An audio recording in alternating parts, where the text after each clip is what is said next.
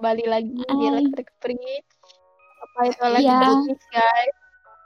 Coba kita jelasin dulu em, electric bridge itu apa. Jadi pada dasarnya ini sekarang nih ya kalian sedang mendengarkan em, podcast yang kita, Kita bikin ngobrol. sendiri konsepnya. Ya kita bertiga. Em, eh, namanya electric bridge. Dan di podcast ini kita em, mulai dari episode pertama ini kita nanti akan ngomongin banyak banget hal-hal yang menarik em, dengan beragam tema ya. Tapi em, kayaknya bisa di eh, apa ya bisa dibilang kalau tema utamanya itu tentang kayak filosofi atau kayak permasalahan-permasalahan sosial yang lain Iya. gitu Atau having crisis bareng juga nggak apa-apa. kok. iya ayo Itu fest juga. Udahlah semua aja ya bahas. Oke, Jangan- dia kayak gitu. tunggu nama perkenalan dulu perkenalan dulu Iya, new phone hoodies kalian siapa? aku Michael gua Michael Oke, Ren. Gue Tias dan kita Kami Electric Sudah lah, Electric. Bridge. Eh, Kami Oke, Ya. lu. bahasa Indonesia. Oh iya, maaf Wow. kakak. khotbah Iya. elektrik Grammar Nazi. Grammar bahasa Indonesia gue belum pernah ketemu. oke jadi kita podcast ini hari ini episode pertama kita ngomongin apa temanya apa Penasaran? Kan kita nanti akan akan ngebahas kayak topik-topik itu. Pertama-tama pasti ngelit dari rasa penasaran kayak tadi bilang. Nah, kita sini akan bahas mengapa kita bertanya dan juga kenapa kita bisa penasaran sih. iya Kenapa rasa ingin tahu itu ada? Gimana tuh guys? Oke, Dari kenapa? siapa dulu tuh guys? Kenapa lu bertanya? Kenapa lu pengen tahu? Hmm, gua ya. Gua kenapa gua nanya-nanya itu karena ini ada bawaan primordial gua juga nih. Ya. Jadi kan Yoi, primordial. Gua Titan. dulu nih, ya kan. Gua dalam bentuk yang lain lah manusia. Gua eh, gua kan survive ya. Gua kan seleksi alam nih. Gua kena seleksi alam. Nah, karena setiap waktunya gua diseleksi, gue dikasih masalah, gue dikasih ujian, gue dikasih cobaan, bla bla bla. Nah, gua harus survive. Harus survive, jadi gue harus banget survive. ya. Nah, emang sedih banget. Abis itu gue dengan serat, gimana caranya gue survive gitu? Gue dikasih masalah, gue harus cari solusi. Nah, gimana cara gue dapet solusi? Gue harus mencari informasi sebanyak-banyaknya. Nah, dari mana gue bisa dapat informasi itu dengan cara bertanya. tanya Nah, di situlah rasa penasaran gue menyelamatkan gue. Tuh. Podcast Iya. udah selesai. Ya, udah selesai. Ending Ya, udah. selesai. Podcast selesai. cara Iya, tete iya. selesai oke terima Oke, kasih gimana guys? Karen Mari. Oh, Michael gimana Michael? oke Michael nih pertanyaan apa tunggu Ya, Michael. Kenapa rasa ingin tahu itu ada? pertama rasa ingin tahu dulu ya nanti kalau tentang kita bertanya kayaknya tuh bakal jadi kesimpulan Um, Iya. Yo. ya kalau menurut pemahaman gua rasa keingintahuan ya atau curiosity itu punya uh, tujuan evolusioner jadi kayak semua makhluk hidup um, dalam proses evolusinya itu pasti punya curious paling tidak yang ya yang udah kita apa ya paling nggak yang hierarkinya udah rada tinggi gitu di apa namanya di rantai makanan atau some shit pasti punya curiosity Amoeba punya ya nggak? maksudnya maksudnya maksudnya kayak yang yang paling kentara itu kelihatan di situ Eh, yaitu untuk nah apa tujuan apa fungsi um, keingintahuan itu ya untuk survival atau untuk em, apa sih bahasa Indonesia Bertahan hidup. Bertahan hidup. Iya bertahan hidup. Untuk eh, kepentingan bertahan hidup. Jadi em, makhluk hidup tuh harus mm, ingin tahu tentang lingkungannya em, supaya dia bisa tahu cara cope dengan lingkungannya dan tetap hidup tuh gimana. Atau kalau kalau mereka nggak nggak penasaran ya mereka nggak akan seru tapi em, kalau dalam menurut gua kalau di spesies manusia itu rasa penasaran kita rada beda nggak cuman buat survival kadang tapi juga ada yang namanya Gimana tuh? Iya, jadi kan kalau di animal curiosity itu ya kita udah tahu ya kalau animal tuh behaves according to basic principles of um, survival dan reproduksi. Jadi kayak semua yang dia lakukan um, uh, secara garis besar ya itu cuma buat survival atau reproduksi tapi kadang-kadang saintis juga menemukan kayak behavior di mana dia itu melakukan yang namanya uh, latent learning. Jadi mereka tuh kayak belajar mempelajari lingkungannya um, dan peristiwa-peristiwa di sekitar dia tanpa ada reward yang langsung ke dia gitu loh. Jadi bukan ini kayak bukan nyari makan. Kalau misalnya kayak um, hewan nyari makan kan langsung dapat makanan rewardnya langsung ke dia um, tapi kalau latent learning itu tapi bukannya uh, gue baca juga yang kayak ada monkey itu kenapa yang kayak dia kayak nggak butuh external value di mana lu dikasih makan lu bakalan dapet apa tapi dia tetap kayak mau ngelakuin kayak some sort of mechanical puzzle gitu. Iya itu juga. Tapi tunggu gue jelasin latent learning dulu. Jadi kadang-kadang uh, hewan ya, hewan itu um, mengeksplorasi objek-objek yang mereka nggak pernah lihat sebelumnya. Ini kayak, ini kan berarti curiosity. Um, mm. jadi ini, ini curiosity sih ya kan. Um, dan juga kayak mereka play around with things. Mereka juga main-mainin hal-hal ini ya. Kayak lo bilang mungkin puzzle itu termasuk ini juga sih. Um, beberapa animal juga show interest uh, dalam kehidupan eh maksudnya dalam show interest terhadap dunia yang di sekitar dia tanpa kayak butuh reward makanan atau untuk kebutuhan reproduksi gitu. Jadi ini mengatakan ke gua kalau information gathering itu worth doing buat animal walaupun kalau nggak ada obvious payoffnya gitu. Jadi ini um, salah satu kasusnya itu yang di tikus, tikus yang di apa namanya maze, maze itu apa? gue nggak tahu bahasa yeah. siapa um, ada yang bisa X aja aja M A Z E. Labirin. Ya labirin. Jadi kayak tikus yang lagi nggak lapar sama saintis ditaruh di labirin. Terus dia nemu makanan yang ditaruh di labirin tersebut. Terus pas dia kita ah bukan. Iya pas dia dibikin lapar sama saintis dia langsung kembali ke tempat makanan itu semula. Dan, dan dia inget berarti kan dia nangkep informasi itu nyimpen di otaknya terus nanti itu latent learning. Berarti dia kayak uh, ini mungkin ya pokoknya gue tahu makanannya di sini tapi gue nggak butuh itu sekarang. Terus tiba-tiba oh gue butuh makan sekarang gue cari. Kan tadi tadi gue kayak ngeliat jadi tapi berarti itu bagian dari survive juga dong. Tapi kan dia lagi nggak butuh. Awalnya dia nggak peduli gitu. Tapi juga masalahnya bukan cuma survive juga tapi itu juga kalau nggak salah dia kayak nge-trigger uh, tempat yang sama-sama ada reward system jadi lo dapet dopamin juga kayak ngerasa oh senang yay. Dopamin. Iya. Nah, ya udah. Oh, Tias gimana Tias? Apa tadi pertanyaannya? Adalah kenapa rasa ingin tahu itu ada? Karena ya seperti tadi menurut gue gue kalau berdua kayak masalah akal ya buat ngebuat cari informasi obviously. Buat kayak oh itu lebih kayak manfaatnya gak sih? Iya sih tapi kayak berkaitan juga. Ya buat nyari informasi misalnya kayak terus lebih buat kayak quench kayak thirst of knowledge yang lu punya. Kayak kadang-kadang lu ngerasa kayak ada suatu gap antara realita yang kayak lu nggak tahu.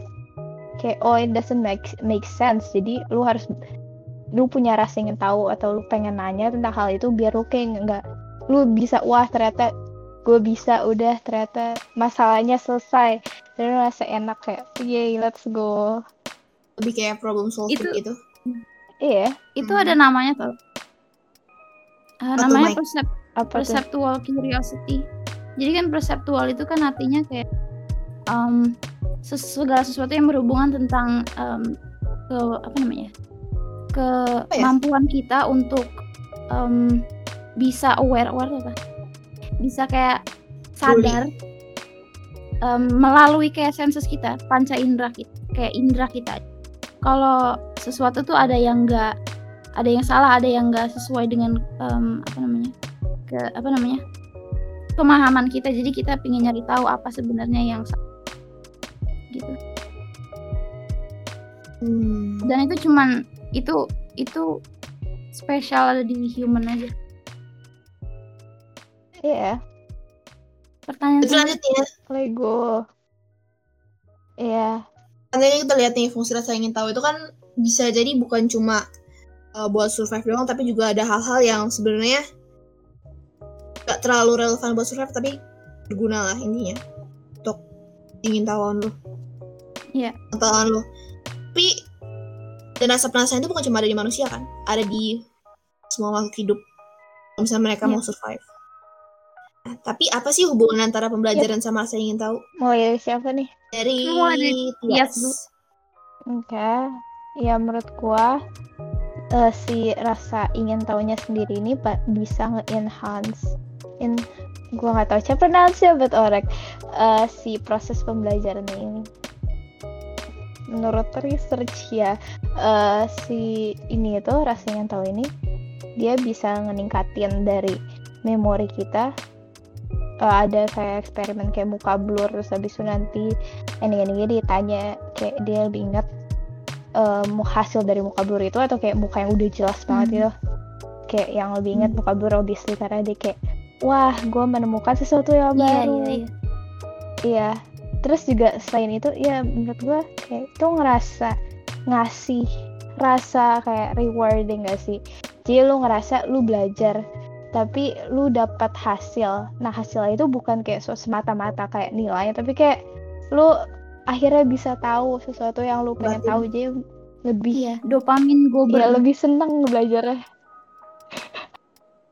eh endorfin Hmm. eh ya gitu ya molekul yang itu Enggak dopamin. Indo, Tidak. Berkebun. berkebun kebun.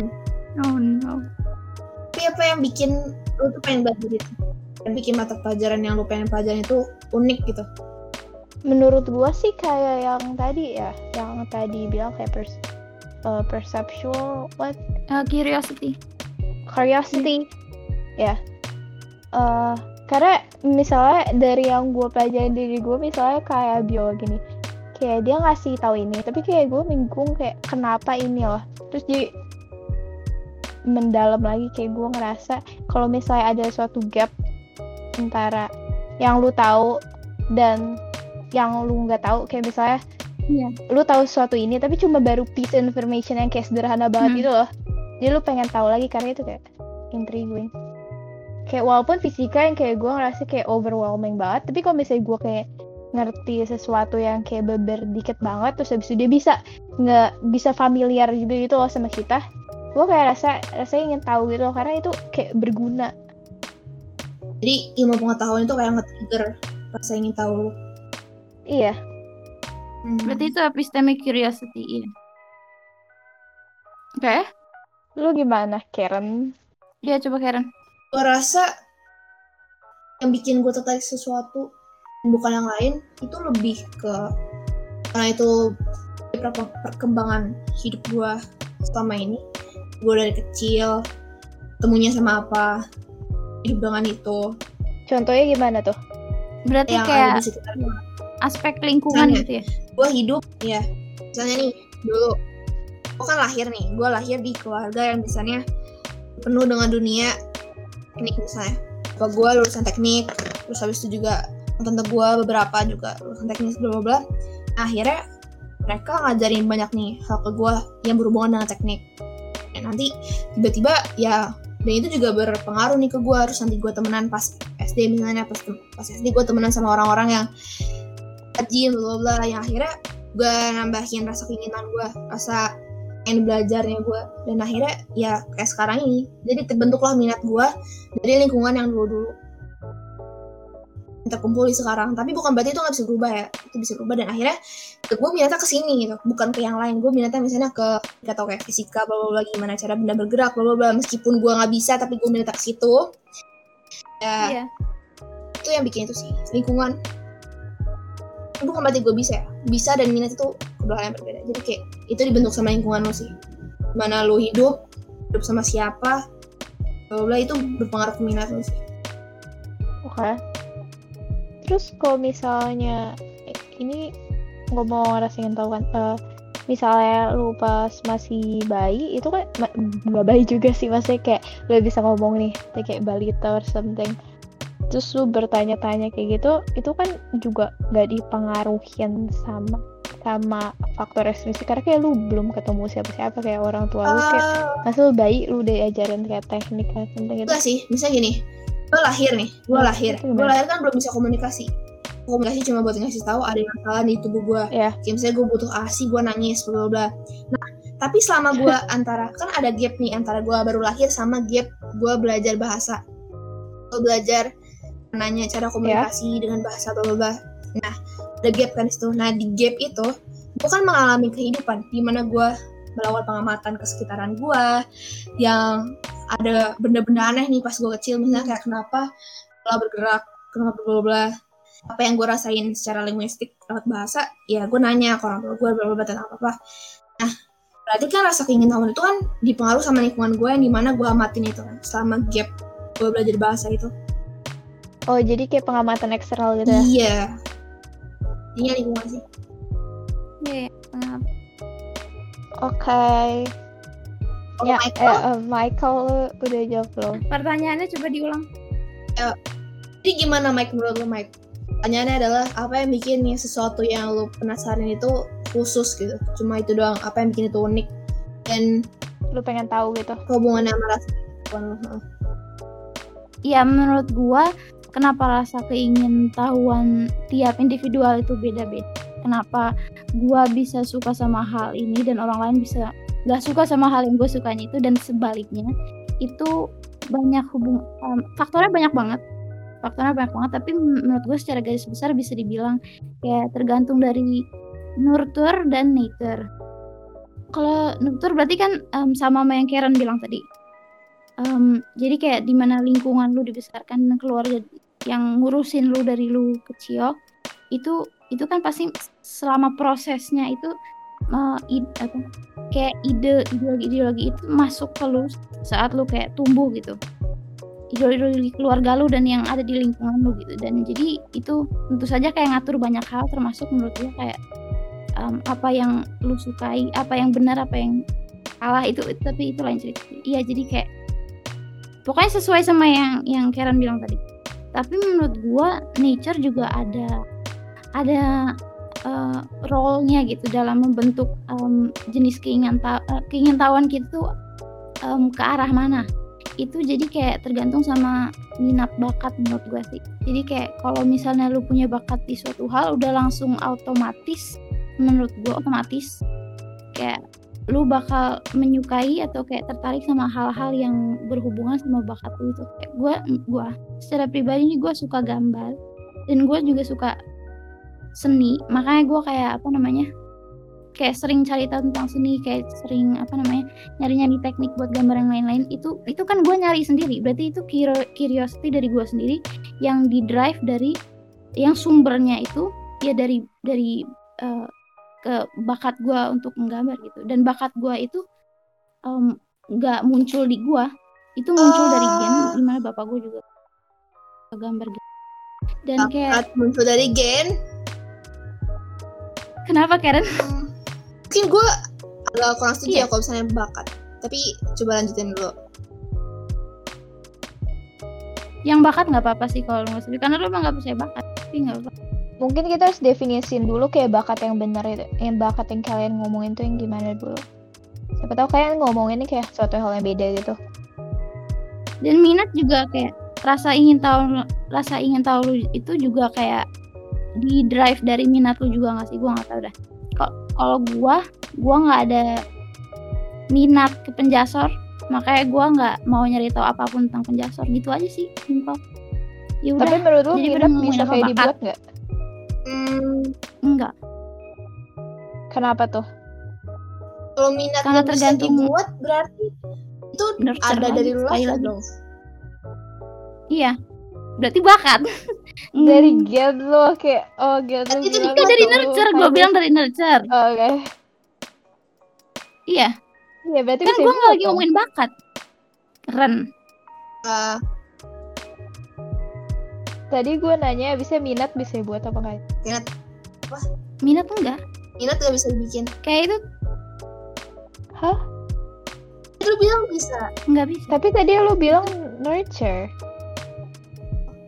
Nggak tadi bilang nggak bisa nurture tapi kayak kan tergantung environment lu. juga kan berarti bukan kayak oh secara artifisial misalnya lu Iya. kayak mau nge, nge- apa namanya kayak ngebesarin bayi manusia kayak di lingkungan Kalau- yang sedemikian rupa supaya minatnya nggak bisa kebentuk dibuat, parah berarti itu dia ada sejak dulu dong. Sejak dia Show. lahir kayak dia bersifat kodrati gitu dong. Tapi yang nyatanya enggak? Enggak. Kenyataannya karena ngeliat itu menurut lu kenapa yang tadi di di apa ya? Bangun sama lingkungan lo. Ya, sama siapa, di mana bla bla bla. Berarti itu Terus? dibuat. Berarti itu dibangun. ya udah ya udah bisa dibangun. tapi nggak nggak maksud maksud gua nggak bisa dibuat itu maksudnya oh mungkin mungkin oke mungkin gua salah kan. hmm, maksudnya kayak nggak bisa dipilih ya gitu. Pilih. maksudnya nggak bisa secara individual kayak gua gua akan punya minat ke penjasa Sebenarnya gitu. Gua bisa bisa. aja kalau lu bangun. jadi nggak bisa dibuat sama lu sendiri tapi kalau misalnya lu kayak ngebuat secara lama apa kayak nge- ngebesarin anak di lingkungan mana gitu kemungkinan besar bakal outcome-nya lain Tapi bisa dibangun. dia dikembang biakin bukan kembang biakin bisa dia dibesarin di kayak environment yang lain gitu gua nggak tahu sih gua harus baca researchnya lagi gua belum belajar di bagian. Tapi misalnya kalau misalnya disambungin sama hal yang lu minat juga bisa kayak secara otomatis tuh Eh, berminat iya ke sih juga kalau sih. kalau dipikirin ya gimana? Kayak misalnya penjas. Iya, misalnya kayak penjas dihubungin sama fisika tapi lu suka Ya, bisa fisika jadi lu tiba-tiba punya gimana nih atau- gitu. Atau misalnya karena lo Iya, awalnya lu belajar penjas nih gara-gara tekanan di sekolah lu harus belajar atau nggak lu remet bla bla. Tapi karena tadi yang dibilang sama si Tias kalau ternyata sebenarnya sains itu nge-trigger lu untuk semakin bertanya-bertanya bertanya bla bla. Tapi pas lu belajar PJK bisa aja lu tiba-tiba minat ke sana karena nemu sesuatu yang menarik di situ. Akhirnya tapi kalau kalian pernah ngeliat kasus kayak gitu nggak gue pernah kayak kan gua orang sendiri juga mengalami sih sebenarnya. tiba-tiba suka penjasor gara-gara dia suka fisik. Gue karena seumur hidup gue gue belum pernah ngeliat kayak gitu. Jadi kayak misalnya nih gue gue tiba-tiba gue belajar eh, misalnya gue belajar geografi karena gue tertarik sama fisika misalnya. Ada jauh tapi ada hubungannya gitu. Ada gimana ya ya udah mungkin bisa tapi kebetulan penjasor nggak ada hubungannya sama hal-hal yang gue suka jadi kayak Sedih yang minatin Berarti itu- cuma berlaku di lu doang ya? Maksudnya kalau sesuai kalau di di apa? Di sosialnya bisa-bisa aja. Iya bisa-bisa. Serah sih. Maksud bukan serah maksudnya iya mungkin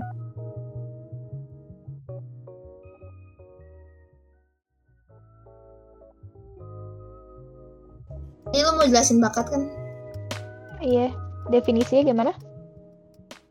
lu nemu di KBBI ini. Iya coba Apa? jelasin. Eh definisinya ada tiga. Tapi yang relevan sama omongan kita kali ini tuh cuma satu. Itu dasar ada kurung kepandaian sifat dan pembawaan. Di bawah sejak lahir. Oke. Ah. itu jawaban. Jadi berarti ini definisi yang lu setujuin juga ya? Mah. Berarti ini eh, gue mau nanya kenapa kalian gak setuju lu- berarti ini maksud lu itu eh, kemampuannya ya kemampuan lu udah udah dapat dari lahir Iya. kenapa gua nggak Gua dulu atau Tias dulu nih Tias setuju apa enggak Gimana gimana? tentang bakat Sorry kakak gua tadi masuk. Jadi eh aku pokoknya statement yang gue bilang kemampuan yang ada sejak lahir. Bakat. Iya, iya. lu nggak bisa ngebuat bakat setelah lu lahir anjir Hmm, Mungkin kayak itu lebih kayak lu jadi experience on it. Kayak dengan drilling berkali lu jadi bisa. Karena kalau bakat itu kayak mungkin kayak lu belajar dikit terus lu udah bisa. Jadi kayak itu Iya, gitu. beda sama kayak kalau lu udah belajar banyak terus lu levelnya sama kayak si orang bakat berbakat ini atau lebih gitu itu kayak iya. Kalau gue, gue sih nggak ngeliatnya kayak gitu ya. Kalau seandainya bakat itu, maksudnya itu kemampuan dari lahir, gue karena itu kayak kesannya kayak takdir gitu. Jadi kayak lu ditakdirin buat jadi ini jadi ini bla karena lu bisa gini gini gini lu Enggak juga sih. Karena- karena tadi nggak ada yang ngomong itu tuh kan tadi definisinya kan lu setuju kan? Kalau bakat itu kemampuan yang ada sejak lahir. Kalau gue nggak setuju dengan itu gue setuju kayak Tapi- mungkin gen gennya itu gen, iya gen gue bilang gen gen. itu nggak bawa kemampuan. Dia harus ke trigger dulu dong. gen itu nggak bawa kemampuan btw. Gen itu kayak ngebawa sifat fisik lu.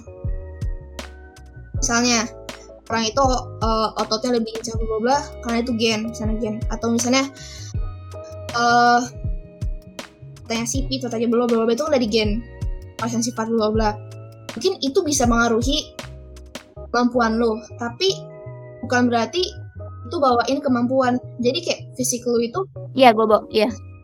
Ya jadi kalau misalnya dibilang Iya, iya, kemampuan gua- gitu dari lahir itu kayak kesannya kayak lu takdir lu diciptain buat itu bla bla bla. Udah gue kurang setuju kalau Gini. konsepnya. gen kalau misalnya lu ngomongin gen kayak misalnya ya dia punya gen misalnya ototnya lebih lincah atau lebih misalnya punya gen yang unggul di ototnya misalnya ototnya lebih uh, lincah. Karena coba dia coba dari gini. gen hunter bla bla bla. Itu menurut gua bisa jadi uh, mendukung dia di bidang olahraga atau kemampuan fisik lainnya dan kalau sana itu dimaksud dengan bakat. Gue setuju dengan itu tapi kalau kemampuan dari lahir gue nggak setuju. Karena bisa jadi kalau misalnya dia punya gen otot bagus kayak tadi terus nggak dia manfaatin ya pas. Tapi itu bukan bakat sih dia karena itu bukan kemampuan. coba gue kasih gue kasih contoh kasus buat lu Karen. Apa? misalnya ya ada orang ada bapak-bapak Heeh. dia punya kemampuan eh, misalnya dia dia arsitek gitu dia punya kemampuan untuk kayak nge, nge- apa namanya? Let's say kayak secara mentahli dia bisa gambar bagus gitu kan gue bilang. Dan dia arsitek gitu misalnya gue bilang kayak gitu. Dan dia punya anak dan ternyata anaknya lahir juga punya kemamp apa namanya kayak bakat dan tanda kutip bakat yang mirip-mirip sama dia. Berarti kalau dari kalau lu nih kalau misalnya gue tarik kesimpulan kalau misalnya kayak em, bapak ini bapak ini otaknya punya kemampuan punya kelebihan di mana dia bisa mampu melihat kayak dia punya bakat pokoknya gini dia punya bakat visual spasial yang dia turunin Oh, ke enggak, itu bukan ga- bukan bakat ngegambar gitu Karena yang diturunin itu bukan kemampuan, tapi gen lu. Jadi ke, ke apa ya? Fisik lu. Iya, jadi bapak ini punya gen kayak kelebihan untuk apa namanya? Untuk kayak bisa melihat Nah, punya Iya, kemampuan, itu punya kemampuan bakat visual Bukan spasial yang lebih gen. Misalnya kayak lebih baik. lu misalnya gue gak tahu ya ini bisa apa enggak tapi ini eh, yang gue tangkap itu gen misalnya kayak oh misalnya punya otak segini nanti anaknya juga ukuran otaknya segini. Tapi masalah itu diisinya pakai apa atau nanti dia bakal digunain otak itu buat apa itu udah beda lagi. Itu mungkin si anaknya ini juga ikutan bisa gambar karena dia hidup di lingkungan yang sama dengan si bapaknya ini. Jadi si bapaknya itu ngarahin dengan arah yang arahan yang sama. Jadi si anak ini punya kemampuan yang mirip-mirip sama bapaknya tapi bukan berarti itu dari gennya dia gennya dia itu kayak eh, ngasih apa ya fisiknya gitu loh untuk fisiknya rupa fisiknya bla bla bla iya apa ya Kalau menurut Tias Gimana? contoh kasus gue gimana? Lu setuju apa enggak? Apa lu setuju sama Karen? Contoh kasus Hmm. gue yang tadi. Jadi ini bukan necessarily bakat ngegambar, tapi ini bakat yang ada di apa, bakatnya bukan menggambar tapi bakat yang diturunkan kayak memiliki Eh, kemampuan tadi untuk jawaban gue kayak gitu visual jawaban gue yang lebih bagus dia dituruninnya itu bukan kemampuan tapi dituruninnya itu dari kemampuan fisiknya. Kayak misalnya entah itu tangannya lebih luas atau otaknya eh, ukurannya bla bla bla gimana gimana. Itu jawaban gue Jadi kayak fisik gitu doang. ya fisiknya. Ya, jadi jadi bisa dibilang gua gua percaya bahwa kemampuan yang ada di otak itu bisa diturunin. Terus em, Karen bilang kemampuan yang di otak itu nggak diturunin, yang diturunin dari gen itu cuman kayak physical Oh, stuff. I guess Menurut lu gimana? gua kayak gen Yes. itu selain dari uh, fisik mungkin dia juga bisa ngepengaruhin kayak Hmm. otak gimana kayak lu Menurut gua ada psikomotoriknya lebih gimana atau gimana Tapi kayak ini agak susah buat didebatin gak sih? Karena kita berdua kayak belum ngelakuin Gak boleh research. research. Dan, eh, dan ini juga scientific kan bisa bilang. Gimana tuh? Gak, jadi gen itu cuma ngasih lo Ya. sih yang maksudnya kayak kemampuan motorik bla bla bla itu kan jatuhnya kan kalau kemampuan motorik bla bla bla kayak motorik itu maksudnya Ya. jadi kayak gini kalau lu eh Itu jadinya Dikasih. fisik gitu. misalnya dengan kemampuan tangan yang lebih luas daripada orang-orang biasanya misalnya nah lu nggak akan eh, misalnya kemampuan eh, kemampuan untuk main bola bekel dibutuhkan tangan luas dan lu punya tangan luas. Kalau seandainya lu nggak man lu nggak belajar main bekel ya kemampuan main bekel tuh nggak akan ada. Meskipun lu punya tangan luas. Jadi kayak kemampuan itu ada karena lu belajar juga. Kalau seandainya uh, kemampuan itu diturunkan lewat gen itu enggak Iya dong. Gak mungkin kayak lu kayak pertama kali main bekel lu langsung bagus kalau lu nggak tahu tekniknya. ya karena Iya, yang diturunin itu bukan kemampuan tapi gen tapi iya fisiknya gen itu Maksudnya nggak langsung kemampuan kayak langsung lu bisa kayak gitu nggak sih? Kayak lebih kayak sesuatu Enggak, ya kayak unsur-unsur yang dari yang bisa itu- DJ bagus. gen itu ibaratnya kayak ngasih persediaan ke lo nih ini lu dapat fisik kayak gini gini gini cocoknya sama apa itu udah lagi itu udah masuk ke lingkungan lo lagi nanti lu belajar kayak gimana bla bla tapi kalau seandainya dibilang lu kemampuan lu dikasih kemampuan dari lahir kayak gini itu lebih jatuh ya takdir dan gue kayak eh gue nggak bisa ny- nyampurin ranah itu ke ranah sayang sih. Intinya kayak lebih disediain rangka lu kayak gimana Nah. kayak gini gitu. Gua kemampuan itu Tapi itu akan berkembang jadi sesuatu yang kita bilang bakat atau enggak tergantung lu mempelajari itu lo. Jadi kayak untuk kayak di dalam ngasih kehidupan lu ngapain aja gitu? Masa kayak di bidang itu. eh lingkungan lu kayak lu diasuh suka bla bla itu nanti berkembang. Menurut gua, gua Iya, iya, kayak gua setuju sama lu kayak kalau misalnya lu itu yang mana nih si kemampuan Karen kalau misalnya kayak cuma eh maksudnya dia nggak langsung dapet kemampuannya tapi lu tahu unsur-unsurnya dari situ. Tapi gua nggak terlalu setuju kalau misalnya kayak cuma fisik doang I mean kayak otak. Ya otak itu maksudnya fisik. kok maksudnya fisiknya organ bla bla bla iya tapi maksudnya itu fisik. Gimana gimana? Maksudnya kayak sendiri dari fisiknya itu sendiri. Berarti kurang lebih ya. dia juga nggak mempengaruhi sesuatu yang non fisik dong kayak misalnya kayak neuron in the brain nggak nggak cuma kayak fisik doang. Ya pasti ada apa interaksinya satu sama lain dong. Gak kayak cuma kita lihat kayak maksudnya dari otak itu masih menurut gua kayak mungkin aja kayak yang tadi ada pengaruhnya sama kayak kemampuan visual spasial lu kayak lebih bagus gitu. Itu bukan kayak genuinely langsung lu dapet bakat misalnya langsung bakal menggambar kan? Iya. ya kalau Jadi kurang gitu, lebih kita mirip-mirip pendapatnya, Karen. enggak karena gue dari tadi juga sih Sebenarnya. kemampuan itu bukan dari lahir tapi dikasih itu uh, apa ya Gua- ibaratnya bahan gua mentahnya iya, Gue juga bilang kan bahan mentah. Kalau dari kayak cuman lu dikasih Tadi kemampuan lu pas gua tanya. yang bagus gue tadi konfirmasi lu bilang kan itu kemampuan. setelah itu setelah gua paham lu ngomong apa oke intinya sudah selesai debat ini oh jadi intinya apa? Intinya? Intinya kemampuan itu misalnya lu nggak bakalan langsung bisa bisa ngegambar nih tapi mungkin dari genetik itu dibawa eh, suatu unsur-unsur yang bisa membuat lu lebih baik menggambar gitu. Hmm, iya. Intinya maksudnya lebih baik kalau misalnya pelajarin kasih belajar gambar dan itu dibilang Iya, sebagai suatu bakat Yeay, itu bakat definisi bakat yang kita Aja. baru setujui copyright langsung tuh. Di luar PBI Kan kalian udah ngalamin nih sistem pembelajaran yang terapin pemerintah, sistem pembelajaran yang udah diterapin sama guru-guru kalian. Nah, menurut kalian tuh udah maksimal nggak buat kayak ngebuat kalian makin penasaran sama topik yang dipelajarin di sekolah? Dan juga kalau misalnya enggak nih, menurut kalian gimana sih kalian mau diajari gimana biar si tingkat eh lu lebih penasaran sama topik yang dibahas di sekolah nih? Ini gue dari gue ya. Iya, ayo Iya Oh. ya. Yang paling tahu bidang pendidikan. calon Sharon- menteri pendidikan. Amin. Sharon Ma Keren. Uf. Jadi sebutlah M words. Ya. Nanti dikira F apaan we motherfucker. Iya. Beneran menyebut. Karen Mother Indi. Ya, ya, ya. Kalau secara teori, maksudnya kayak eh, secara teorinya, ini gue ngomong bahasa sistem pendidikan dulu ya. Sistem pendidikan di Indonesia secara keseluruhan nih.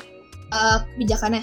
Ya. Kalau seandainya dilihat dari teorinya, kurikulum 2013 tuh udah mantep banget sih dibanding KTSP atau apa pun itu. Karena secara teori nih, eh, dia tuh ibaratnya kan ngebebasin murid-muridnya buat mereka yang belajar sendiri gitu kan. Mereka yang belajar sendiri, kayak mereka lebih aktif dibanding gurunya. Gurunya itu cuma sebagai tempat bertanya. Nah, berarti kan ini udah, kelihatan banget ya. Kalau seandainya si eh, murid-murid ini Hmm. dia disuruh cari uh, materi pembelajarannya sendiri, bla bla bla. Nah, meskipun rasa keingintahuan itu uh, ingin tahu mereka itu di triggernya itu, triggernya itu dituntut ya, jatuhnya dituntut karena uh, kurikulum kayak gitu dituntut, tapi ujung-ujungnya Ya. uh, Iya. karena tadi gue bilang tadi kalau lingkungan itu bisa jadi uh, sebagai alasan minatnya mereka, bisa jadi karena tekanan ini mereka jadi justru minat ke situ gitu. Dan uh, sebenarnya balik lagi ke awal-awal yang gue ceritain tadi, kalau misalnya awalnya rasa penasaran itu karena lu survive, lu butuh survive, lu harus mencari informasi sebanyak-banyaknya dengan bertanya. Di kurikulum 2013 itu sebenarnya udah dimuat nih. Lu belajar bukan cuma dari buku eh, buku paket sekolah atau buku sekolah doang. Tapi lu juga dituntut buat cari itu di sumber-sumber lain. Dari Google, bla bla. Itu kurikulum 2012. Nah, nanti lu eh, konfirmasi nih ini bener apa enggak nih pelajaran yang lu pelajarin bukan konfirmasi sih verifikasi nah lu verifikasi ke guru lu, lu nanya ya kan oh ini benar gini apa enggak nah itu secara teori berarti udah kata banget tuh kalau itu lebih unggul dibanding sistem pendidikan yang dulu-dulu belum lagi juga jenis soal-soal buat ujian nasional bla bla. Kayak misalnya ujian nasional dulu kita dikasih HOTS ya kan HOTS ini itu untuk kita buat lebih mikir lagi dibanding Iya. textbook bla bla bla. Nah, secara teori udah begitu tuh, ya kan? Kebijakan dari pendidik eh, dari dari pusatnya udah benar tuh. Menurut gue udah benar sih, bukan ideal tapi menurut gue udah benar aja. Sesuai konsepnya ya, tapi secara realitanya Secara realita nah, itu itulah dieksekusinya Deadlock. gimana ya? Kayak guru-guru kita kebiasaan di zaman dulu, guru-guru tuh dituntut buat kayak "Ya udah anak murid tuh ibaratnya lu harus uh, nurut. Ke ibaratnya sains tuh kayak dogma gitu nggak bisa dibantah. Lu nggak boleh nggak boleh nanya kayak telan aja. Kayak misalnya lu ditanya kemudian lu nanya nih ke guru nanti ujungnya lu guru lu tuh kayak bilang ya gimana? Yang mereka baca aja sendiri Baca bla aja. lu nanya nih lu Wan lu lu malah di Iya, dia. Lu suruh baca sendiri aja dan lu baca blogspot misalnya. Kan hancur kayak gitu gitu dan iya di eksekusinya sih. Di Iya. intinya di kemampuan gurunya itu. Nah, guru-guru kita itu kebanyakan boomer. Maksudnya kayak guru yang sekarang tuh boomer boomer gitu loh. Maksudnya kayak eh, angkatan-angkatan dulu dulu yang di mana mereka itu ngajarinnya itu masih secara keras. Di mana kalau lu nanya lu yang dimarahin. Kalau lu nanya lu dimarahin. Atau nggak kayak lu dianggap terlalu banyak nanya bla bla bla dan atau enggak alasannya kayak gini nih? Emang dari sononya kayak gitu. Lah kalau maksudnya itu kalimat yang paling ini? Gue belum pernah dengar masa. lu nggak pernah dengar kayak gitu. Kalimat apa? kayak kalimat yang emang dari Guru sono IPA. kayak gitu. Gue sering denger itu dari Ah, Maksudnya, maksudnya di sekolah ya gue gue sering kayak gitu. Gue jarang. gue nanya misalnya kayak bu ini kenapa kayak gini? Terus tuh dia bilang kayak misalnya gue nanya MTK nih. Oh iya. bu kenapa dua Ya, tambah dua empat emang dari Oh. sononya itu kayak misalnya gitu gitu Iya. Iya. itu kan kayak berarti kan kayak lu dibatasin lah kalau misalnya buat nanya-nanya gitu meskipun secara teori atau kebijakannya itu udah bener ya tapi ya kurang cocok sama guru-gurunya Setuju, setuju. Jadi kan gimana guys? Tapi menurut kalian kan kayak kalau misalnya sebelum kita karantina nih, itu jam Hmm. belajarnya bener banyak kan? Kayak sampai jam berapa jam 3. Hmm.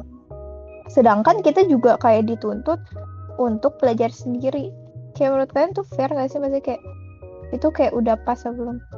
Itu bener-bener enggak sih. Tapi gue bener-bener gak ngerti nih. Sama. Maksudnya, kan gini kan. Maksudnya kayak pelajaran PKWU, PJOK, terus habis itu eh sembut, nggak sembut eh, prakarya bla bla itu kan sebenarnya itu pelajaran yang lu bisa kalau lu minat di situ itu maksudnya kayak ke pelajaran yang bisa lu pelajarin secara bebas Boleh milih ya? ya misalnya kayak lu bisa belajar eh, cara bikin-bikin cara bikin-bikin lukisan bla bla cara ngejolin barang itu kan bisa lu pelajarin sendiri maksudnya itu bukan pelajaran yang jadi fokus utama gitu kan Tapi mungkin kayak kita bisa aja kayak nerapin kayak LM gitu loh. Kayak sistem LM kayak lu bisa milih dari berapa pelajaran apa yang lu mau take gitu. Atau lu mau take semua juga nggak apa-apa. Kayak kredit. nah sebenarnya gini kan maksudnya eh arah pendidikan kita kalau yang dari gue tangkap sekarang yang dari gue lihat sekarang lu justru dikasih pelajaran yang kayak gitu-gitu itu justru jadi tuh lu dipaksa buat belajar itu gitu loh karena eh, dilihat dari rata-rata murid Indonesia mereka itu kurang ada inisiatif buat belajar pelajaran yang lain Iya. alasan kenapa pelajaran kita itu banyak karena itu tuh sebenarnya sebagian besar banyak kayak PJOK, habis itu agama, habis itu PKW, bla bla itu karena dikasih seabrek segitu. Karena eh, karena minat dari um, belajar itu sebagai masyarakat Indonesia juga Rendah. rendah rendah buat baca aja rendah makanya dipaksa buat kasih itu nah tapi di satu sisi itu aja pelajaran situ aja tuh gak cukup lo harus cari pelajaran lain juga nah berarti kan kalau misalnya kayak gitu ya sama aja dong masih ada yang harus lo pelajarin sendiri misalnya mau di bawah mendingan gak usah masih pelajaran tapi satu sisi ya harus pelajarin ya dan mana Iya. gitu. Oke. kalau Tapi mungkin harusnya kayak dikenalin doang kali. Kayak ini eksis lo kalau lu mau ngelakuin sesuatu ini lo harus bisa ini kayak mungkin BK bisa kayak yang itu terus kalau misalnya mereka Um, mau ya apa kalau mereka Eh, mau Gini. Kalau misalnya sih misalnya gini, beberapa pelajaran yang dari eh, kurikulum Indonesia yang yang ada sekarang. Itu kan menurut lu menurut kita semua agak terlalu banyak. Kalau mungkin beberapa dipisahin dari yang emang harus dipelajari sama maksudnya yang esensial buat kita pelajari Terus kayak dibikin buat kita milih sendiri menurut lo bakal efek jadi kita Eh. milih untuk pelajarin karena gini yang lain-lain ini bukannya harus gitu. gue tadi kan masa gue bingung di situ ya nah kalau lu bilang bakal efektif kayak gitu apa enggak yang bikin kayak semacam sistem, sistem LM gitu eh uh, ini gue lihat dari dari berbeda dari data ya maksudnya gue lihat yang lu lihat aja dari uh, baca bla bla orang-orang yang pengen belajar itu dikit bener pengen belajar kebanyakan tuh dituntut buat belajar.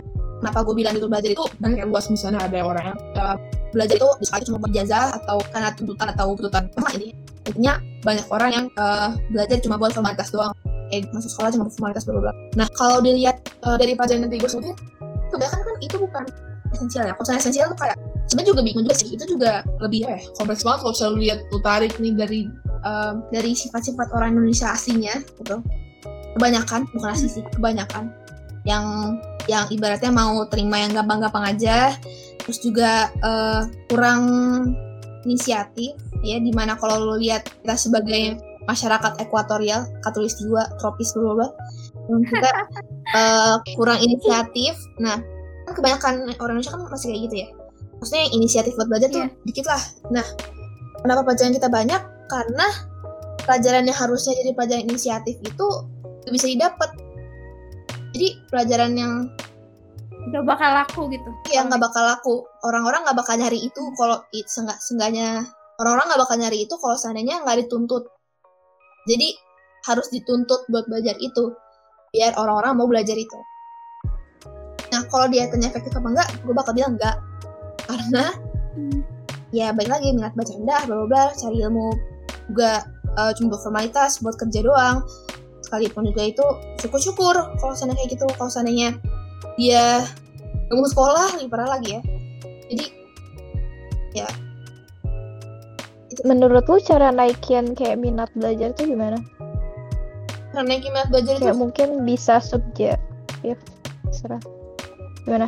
mungkin karena gue liatnya masyarakat Indonesia itu emang terlalu santuy gitu ya, terlalu apa ya yang gue tadi bilang tadi nggak ada inisiatif kita mungkin akan lebih nekatin ke tuntut ya nuntut nuntut orang buat belajar buat sekolah bla bla bla buat eh, nyari ningkatin minatnya mereka minat buat cari ilmu utama bla bla itu susah juga ya.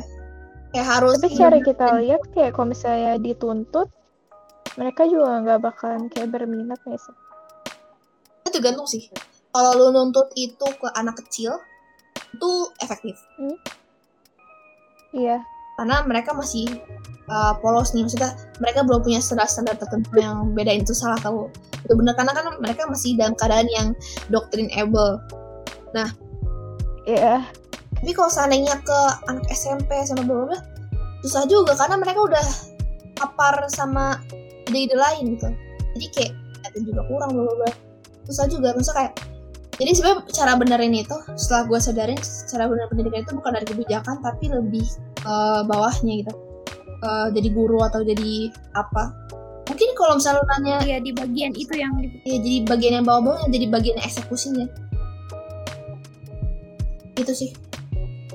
Caranya iya dari bawah itu. Ya. Kalau secara aplikatif dari bawah kita misalnya gue jadi guru lu nginstruksiin gue ngapain kalau jadi guru gue bakal instruksiin lu buat lu jadi friendly gitu. Atau Hmm. kayak lu eh, bertingkah seperti temennya murid lu.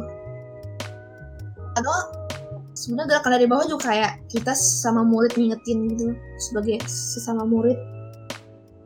Ngingetin teman bla bla Men- menciptakan lingkungan yang ambis.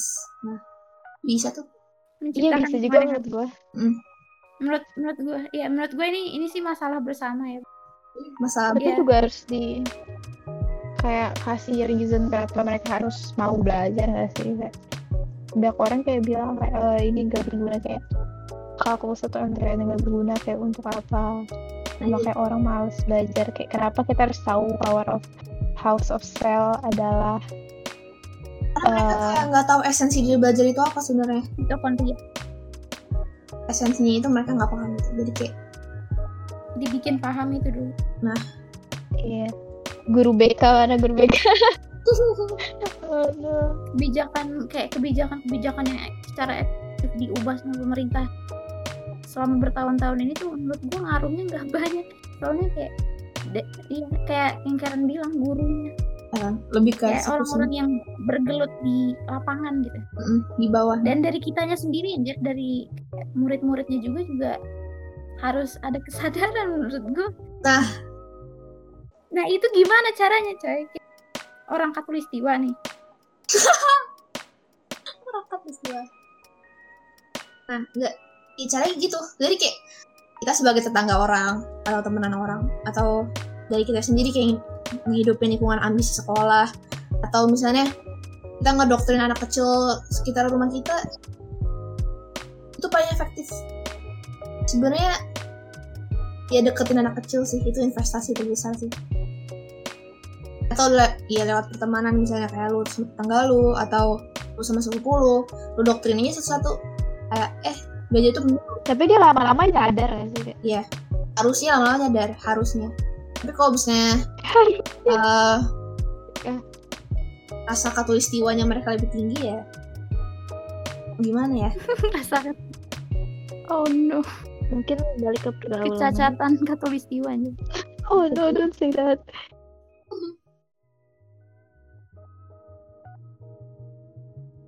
Tuh, itu topik terakhir ya? iya sih kayaknya Wow.